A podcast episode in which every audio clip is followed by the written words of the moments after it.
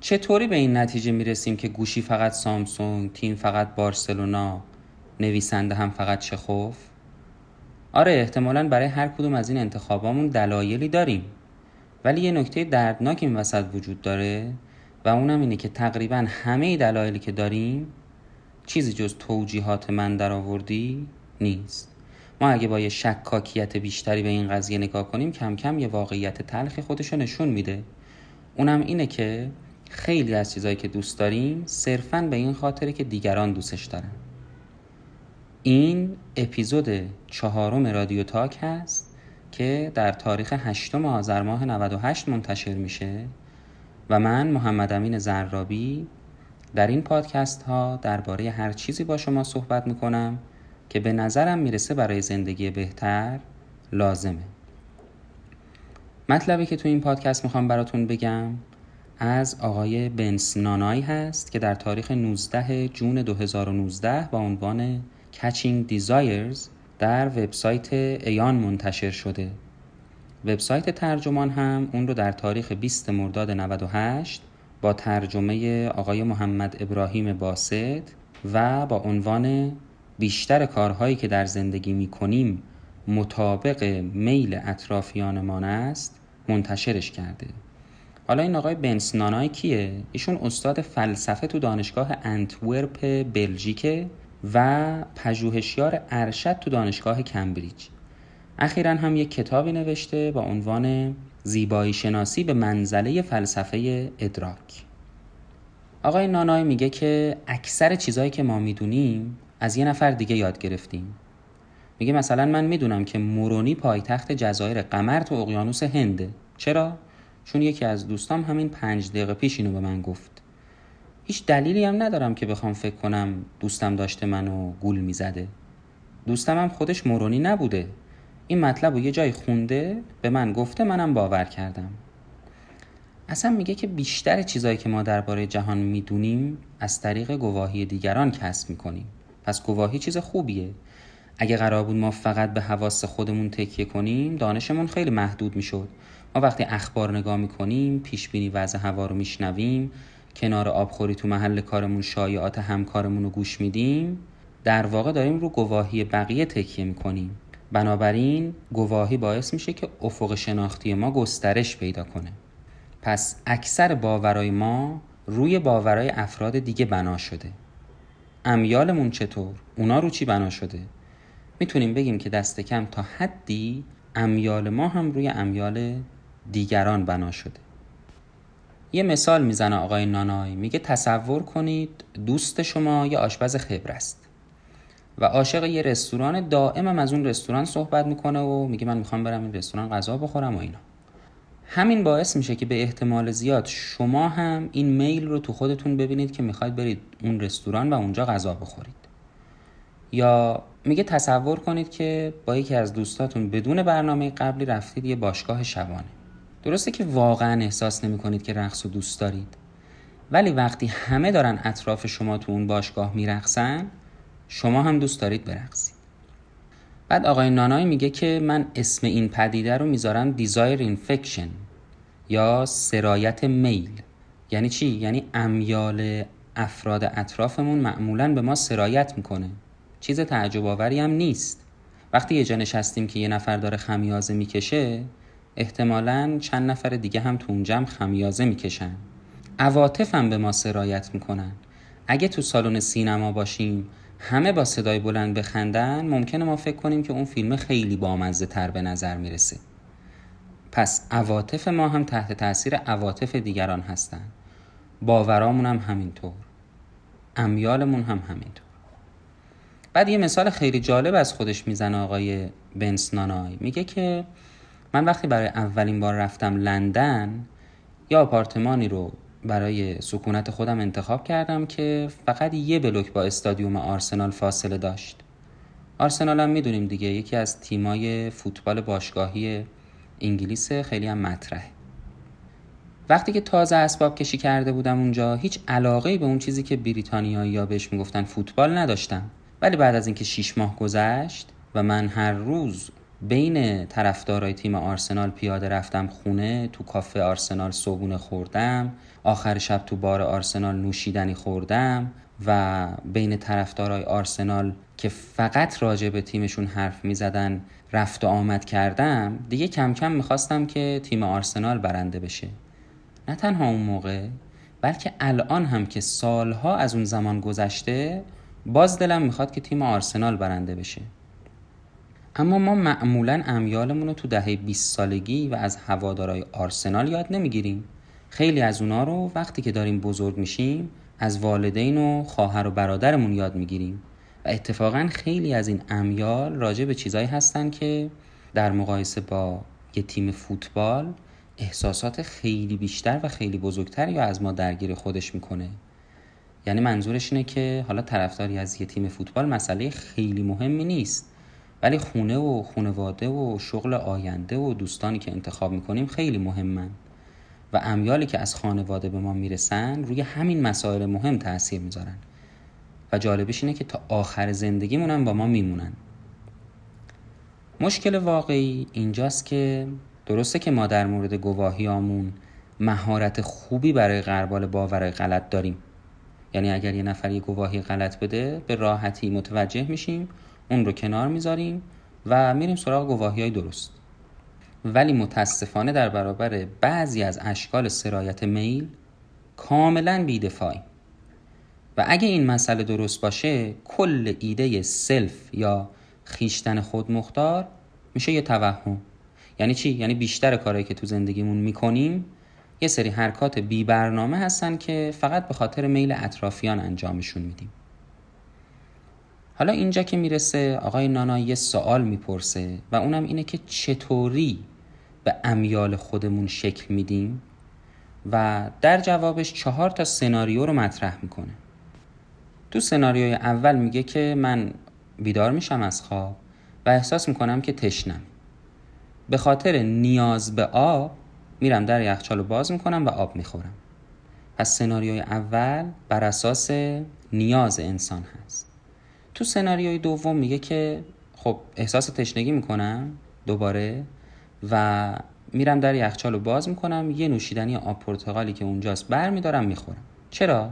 چون که دقیقا همین نوع آب پرتقال رو قبلا هم بارها تو زندگیم وقتی تشنه شدم خوردم و سیرابم کرده. پس اینجا سناریو بر اساس باور بنا شده. سناریوی سوم و چهارم رو خیلی تو این اپیزود باهاشون کار داریم و خیلی مهمن تو سناریوی سوم میگه که من رفتم ایتالیا توی دنیایی از نوشیدنی ها و قهوه های ایتالیایی که درباره هیچ کدومش هم اطلاعات خوبی ندارم. ولی یه دوست کاربلد ایتالیایی هست که من رو همراهی می‌کنه و میگه اگر می‌خوای قهوه خوب بخوری این اسپرسو دوبل دارکو بخور. حرف نداره. ضرر نمی‌کنی.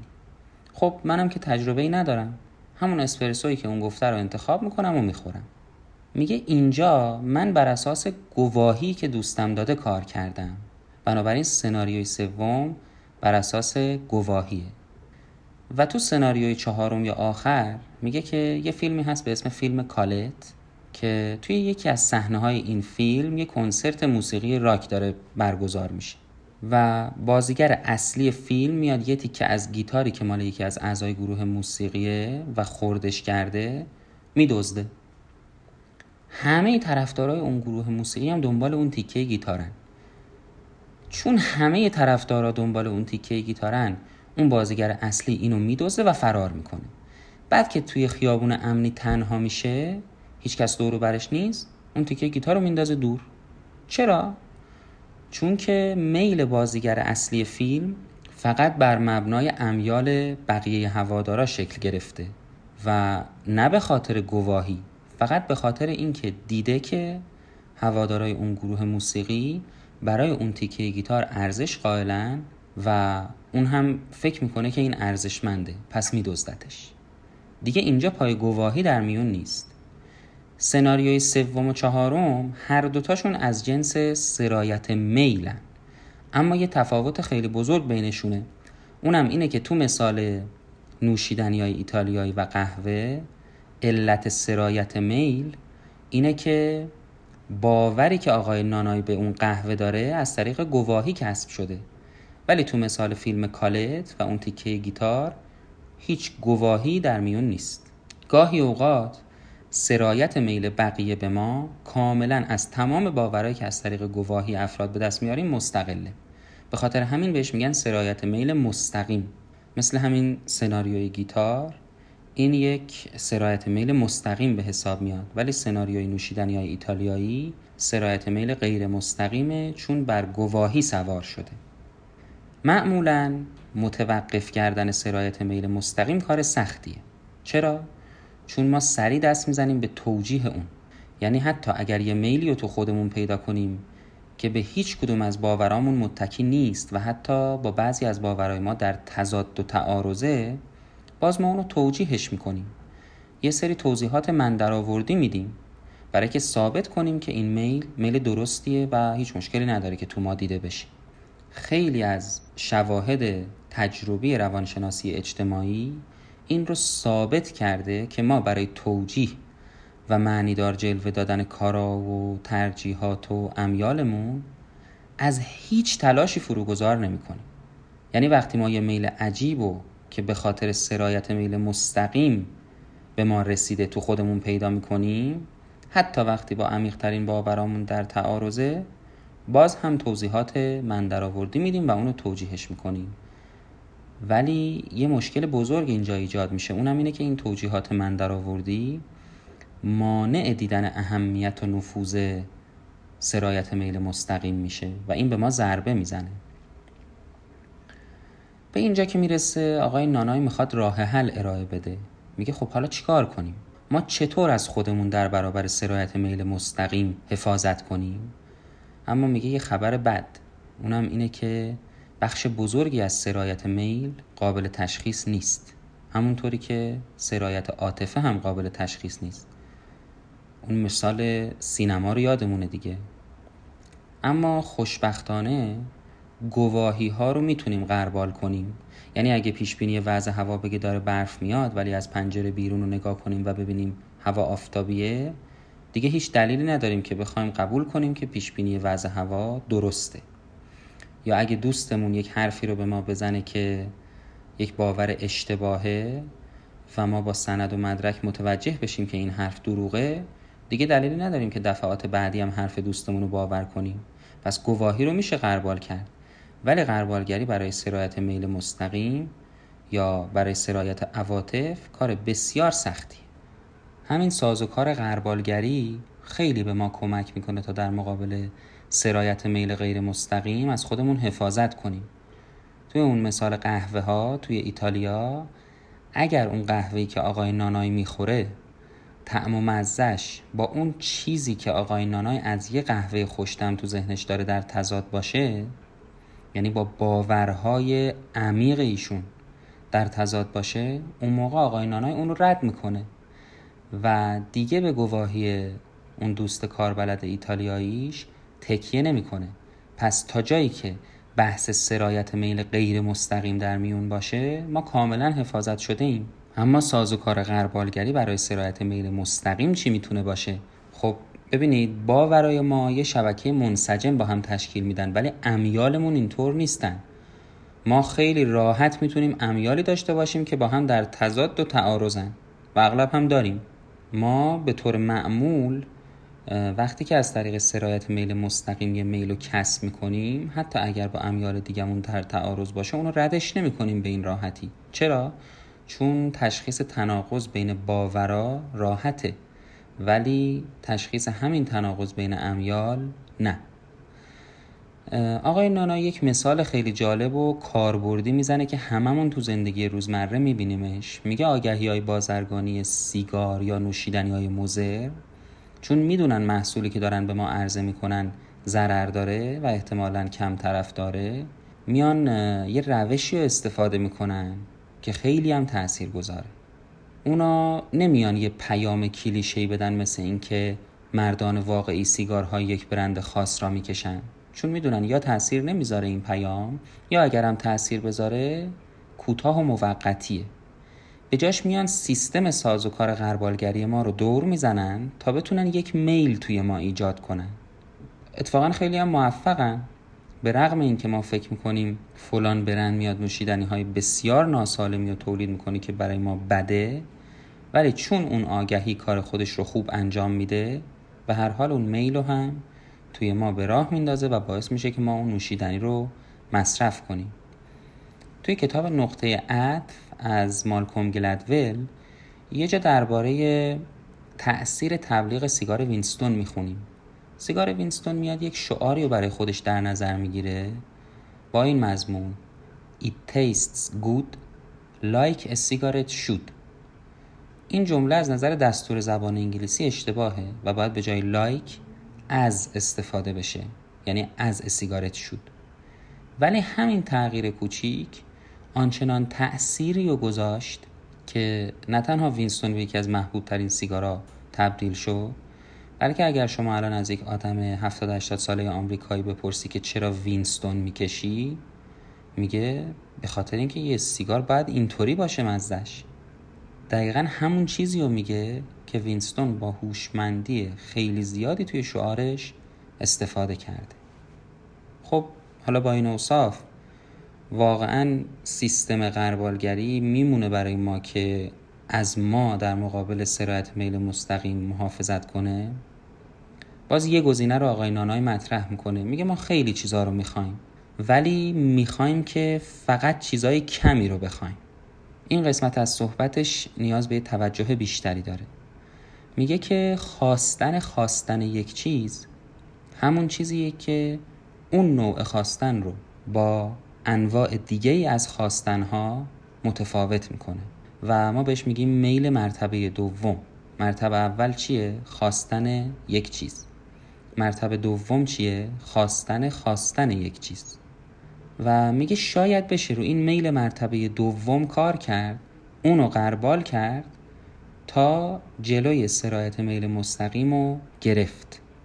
ولی معمولا اون اتفاقی که میفته اینه که همین امیال دسته دوم یا مرتبه دوم هم از قربال رد میشن و مورد تایید ما قرار می‌گیرن. همین شیوهی که الان دربارهش صحبت کردیم برای باورای متکی به گواهی یعنی سرایت میل غیر مستقیم جواب میده. خوبه. اما اونجایی که بحث سرایت میل مستقیم پیش میاد دیگه بعیده که جواب بده. خب همونطوری که ما امیال مرتبه اولمون رو از دیگران کسب می‌کنیم از طریق سرایت میل مستقیم به دست میاریم. خب معلومه که امیال مرتبه دوم یعنی خواستن خواستن یک چیز رو هم می‌تونیم از طریق سرایت میل مستقیم به دست بیاریم. چه دلیلی وجود داره که اینطوری نباشه؟ خب حالا رو چی کار کنیم؟ رو امیال مرتبه سوم؟ نمیشه. اگر بخوایم اینجوری ادامه بدیم تا بی نهایت هم بریم به نتیجه نمی‌رسیم. بنابراین این ساز و کار برای قربال اون امیالی که به ما سرایت کرده به صورت مستقیم جواب نمیده. آقای بنسنانای به اینجا که می‌رسه تقریبا می‌خواد بحث رو جمع کنه و یه جورایی می‌خواد نکته نهایی رو بگه. میگه که امیال ما تغییر می‌کنن و پرسش اینه که چه چیزی اونا رو تغییر میده؟ خب ما بسیاری از امیالمون رو از طریق سرایت میل کسب می‌کنیم. و هیچ قربالگری واقعی هم روی اونها انجام نمیدیم. و این به این معنی هست که ما بسیاری از امیالمون رو از افرادی که پیرامونمون هستن به ارث می‌بریم. یادم به یک فیلم خیلی جذاب و مرتبط با موضوع افتاد به نام دوازده مرد خشمگین که فیلم قدیمی هست ولی موضوعش جالبه و درباره یک جوونی هست که بهش میگن شما پدرت رو کشتی با ضربات چاقو و دوازده نفر از طبقات اقتصادی اجتماعی متفاوتی دور یک میز جمع میشن تا تصمیم بگیرن که ایشون گناهکار هست یا نه. یازده نفر رأیشون بر اینه که این جوون گناهکاره ولی یک نفر مخالف بقیه فکر می‌کنه و میگه که ایشون بیگناهه. در طول فیلم اون یک نفر یواش یواش افراد دیگر رو قانع می‌کنه که اون جوون بیگناهه و در انتهای فیلم تمام اون دوازده نفر جوون رو تبرعه می‌کنن. این هم باز یک جور سرایت میل غیر مستقیم بر اساس گواهی های اون یک نفر رو به ما نشون میده. توصیه می‌کنم حتما این فیلم رو ببینید. یکی از پیامدهای ریشه این بحثی که کردیم در پرتو این ملاحظات چطور باید درباره خیشتن فکر کنیم مطرح میشه.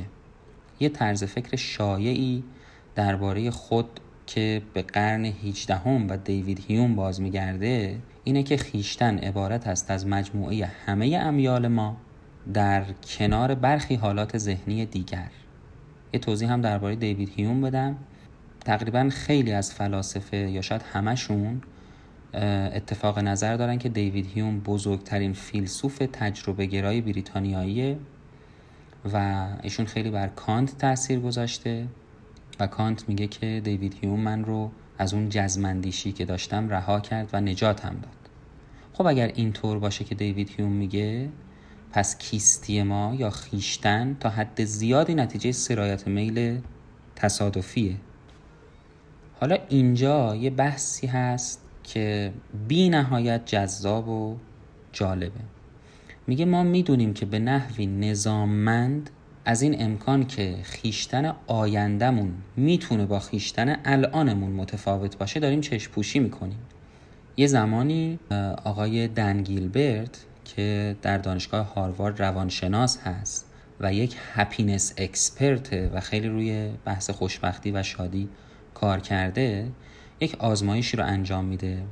روی هفت هزار نفر آدم 18 تا 68 ساله یک پژوهش انجام میدن. نیمی از اونها رو یعنی 3500 نفرشون رو بهشون میگن که بیاید درباره ویژگی های الانتون و همین ویژگی ها در ده سال پیش صحبت بکنید. مثلا اینکه دوست دارید کار خیریه انجام بدید یا نه. نظرتون راجع به شغل چی بوده؟ نظرتون راجع به تحصیل بچه دار شدن هر چیزی چی بوده؟ درباره این نظر بدید و بگید که ده سال گذشته با الان چقدر تفاوت داشته. اکثر اونها گفتن که ما خیلی تغییر کردیم و نظرات ده سال پیشمون رو نداریم. این نتیجه جالبی که گرفتن این بود که افراد حاضر بودن 60 درصد بیشتر پول بدن برای دیدن اون خواننده مورد علاقهشون نسبت به ده سال قبل و اگر ده سال پیش خواننده مورد علاقه داشتن دیگه الان خیلی بهش تمایلی نداشتن. نیمی از اون افراد هم گفتن که شما ویژگی های الانتون رو با ده سال بعد مقایسه کنید و دیدن که خیلی جالبه. اونهایی که دارن الان رو با ده سال بعد مقایسه می‌کنن خیلی تفاوتی قائل نمیشن بین الان و بعدن. ولی اونهایی که ده سال قبل با الان رو مقایسه می‌کنن تفاوت قابل توجهی رو دارن لحاظ می‌کنن. چرا؟ به خاطر اینکه ما دچار یک اشتباه میشیم که تمایل داریم خودمون رو یه محصول تمام شده در نظر بگیریم. اما به هیچ وجه اینطور نیست. ما دائما در حال تغییریم. مولانا میگه هر نفس نو می شود دنیا و ما. بی خبر از نو شدن اندر بقا. اینجا آقای دن گیلبرت یک تزی رو مطرح می‌کنه تحت عنوان توهم پایان تاریخ یا End of History Illusion که آقای رولف دوبلی هم تو کتاب هنر شفاف اندیشیدنش این رو به عنوان یک خطا در نظر می‌گیره که ما هممون تو زندگی بهش مبتلا هستیم. اینکه ما خیلی دوست داریم خودمون رو در حال حاضر یه محصول تمام شده در نظر بگیریم. ما داریم تلاش می‌کنیم که وقتی یک میلی رو از طریق سرایت میل مستقیم کسب کردیم دائم توجیهش کنیم توضیحات من در آوردی بدیم تا بگیم که این میلی که ما داریم درسته. از دیگری هم کسب نشده. خیلی هم خوبه. حتی اگر با بقیه امیالمون در تضاد باشه. توصیه می‌کنم حتما توی سایت تد سخنرانی آقای دن گیلبرت با عنوان The Psychology of Your Future Self رو ببینید. خود آقای بنسنانای هم یک تد اد درست کرده. اد اول ایژوکیشن ویدیوهای آموزشی کارتونیه که تو سایت تد هست. این تد اد آقای بنسنانای درباره همون تحقیقی که آقای دنگیلبرت و همکارانش روی 7000 نفر انجام دادن و عنوانش هم هست End of History Illusion. دیگه آقای بنسنانای بحث رو جمع می‌کنه. میگه پس ما نتیجه گرفتیم که خیشتن ما تغییر می‌کنه. و پرسش اینه که چقدر از این تغییر تحت کنترل ما هست. مقداری از اون. ما روی باورهای جدیدی که به دست میاریم کنترل کاملا خوبی داریم. حتی می‌تونیم روی امیال مهار نشدنی و جنون آمیزمون هم کنترل داشته باشیم. اما نه کنترل کامل. میشه گفت اساره حرف آقای نانای همینه. ما کنترل کاملی نداریم. سرایت میل مستقیم می‌تونه یه تاثیر واقعی رو اینکه ما چه کسی هستیم و چه کسی خواهیم شد بذاره؟ و این چیزیه که باید بی نهایت اون رو جدی بگیریم. خیلی ممنونم از توجهتون. امیدوارم که این پادکست هم به شما سودی رسونده باشه و اگر این پادکست رو دوست داشتید حتما اون رو برای دوستانتون و هر کسی که فکر می‌کنید این پادکست می‌تونه براش مفید باشه ارسالش کنید. خدا نگهدار.